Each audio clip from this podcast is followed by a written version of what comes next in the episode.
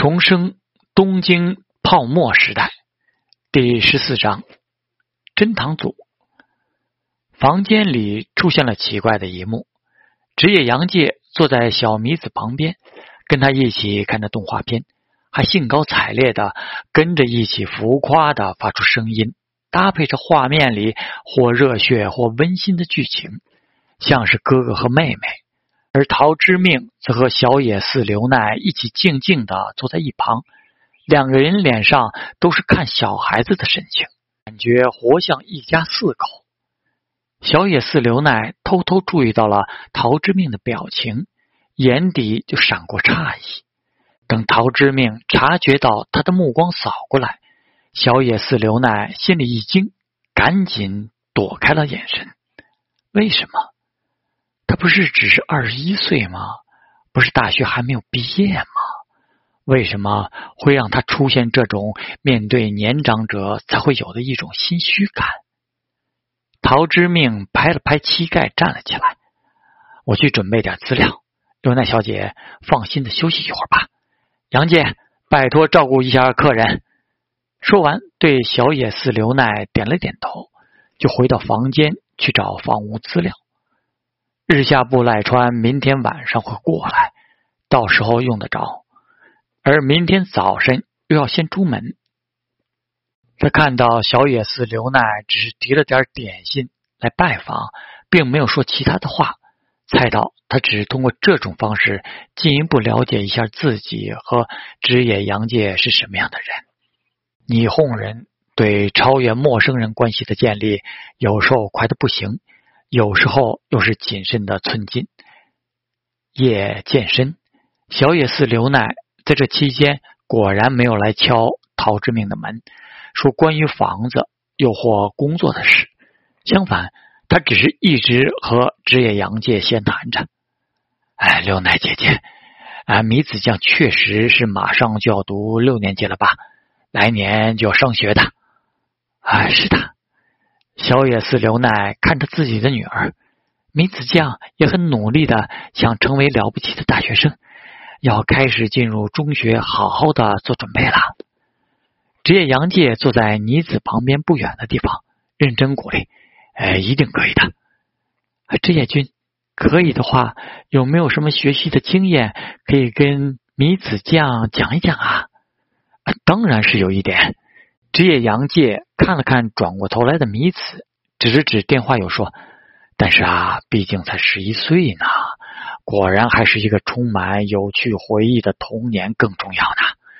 认真学习的话，等到三年级之后再开始也可以的。啊，嗯，那前面的课程没关系的。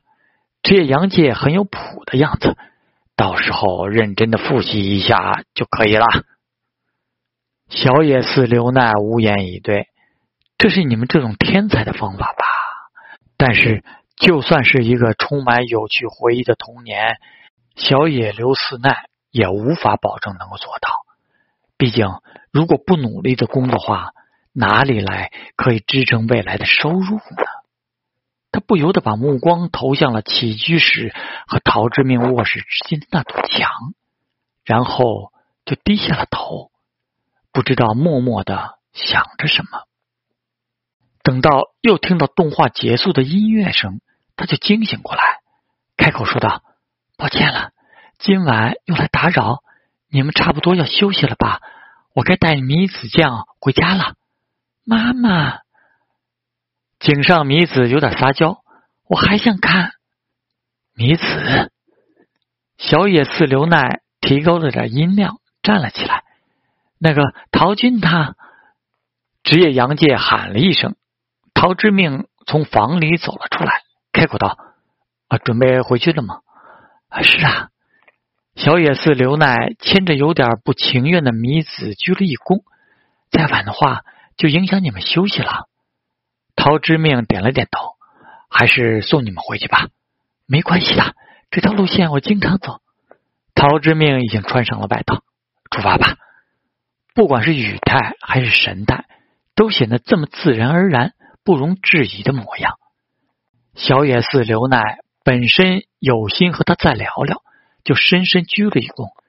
那就麻烦了，职业君，感谢你陪倪子江一起玩了这么久啊，晚安。井上弥子有点怕陶之明，显然更亲近另一位温和的一些大哥哥，恋恋不舍的看了看电视，才跟职业杨介挥手。职业杨介三两句话，职业杨介三两句话间就被撇下了。本来还想说由他来送的，但陶之命已经带着他们出了门。他抓了抓脑袋，实在想不明白啊。前天晚上只说了工作的事，昨天晚上陶大郎回来又送他回家，今天早上过来说大郎要他搬过来住，晚上又带着女儿过来玩两人之间到底发生了什么故事啊？职业杨介细思极恐，最后古怪的嘟囔了一声：“果然是因为失去了亲人。”忽然对充满了母性爱的奶牛姐姐转移了感情嘛？不过狼这小子手段很烈的样子呀。有陶之命在的场合，气氛似乎比刚才凝重了一些。井上的女子只是紧紧抓着妈妈的手，她觉得这个大哥哥可怕一些，就连妈妈也有点不敢说话的样子。小月寺留奈对陶之命的感觉很复杂。最开始只是一个似乎可以被攻略的客户，后来突然变成了一个坚定又老练的谈判对手。在他提出特别的条件之后，又给了他完全没有想到的建议。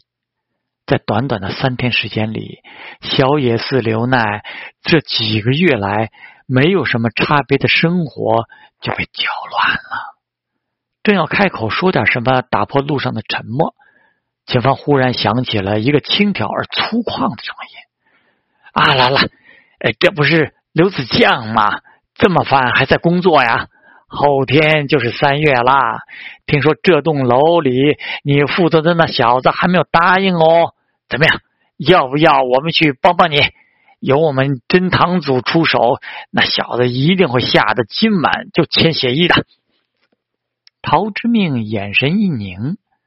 看向了前面走过来的两个人，上忽略着自己和彼此，眼神却不停的在自己身上打量。不会，你这就是那个家伙吧？另一人直接开口了：“住在那栋五楼的单身男子，是你没错吧？”真堂祖陶之明问了一句：“怎么，在这一带没听说过我们真堂组？可没几个啊。”果然是你吧？啊，熊太桑，呃，有马桑，小野寺刘奈赶紧开口，啊，请再给我一点时间。那位客户已经松口了，接下来只是条件而已。哪位顾客？对面身穿红色皮夹克和锃亮皮鞋的边分男子疑惑的看了看陶之命，他是啊，他是妮子酱的。补习老师，老师，红夹克和同伴互相看了一眼，但是哦，刘奈将，二月马上就要过去了，本来应该由我们接手的那家伙又被你抢了回去，到底有没有把握？啊，我拉了！另一个人带着酒气蹲下来，看着已经躲到小野寺流内身后的弥子。哎，这就是呃刘奈将的女儿嘛，真是可爱呀！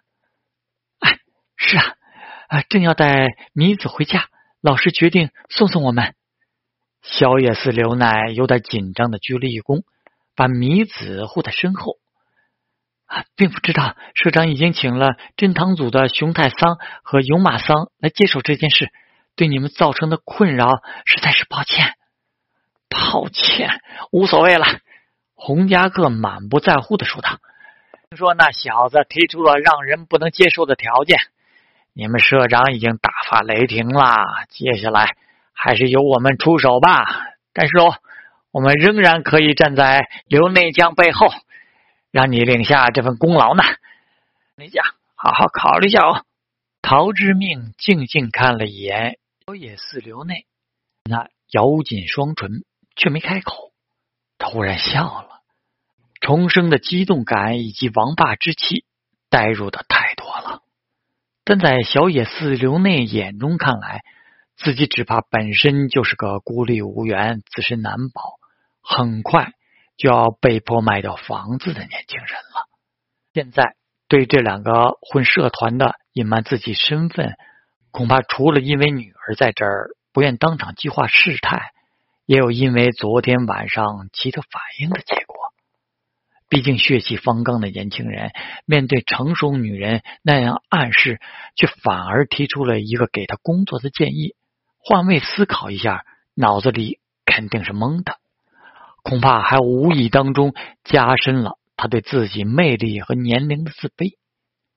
陶之命走到了两个人的面前，说道：“初次见面，我就是你们说的那个小子，提出了让人不能接受的条件的人。”陶大郎，小野寺刘奈看着身前的身影，心里一惊。为什么？面对陶之命沉稳的气势，还有他过了一米八的个头，以及一脸微笑、并不惧怕的表情，真堂组的人一惊之后，忽然恶狠狠的说道：“混蛋！你小子还有刘奈将！”你们是在戏弄我们的真堂组吗？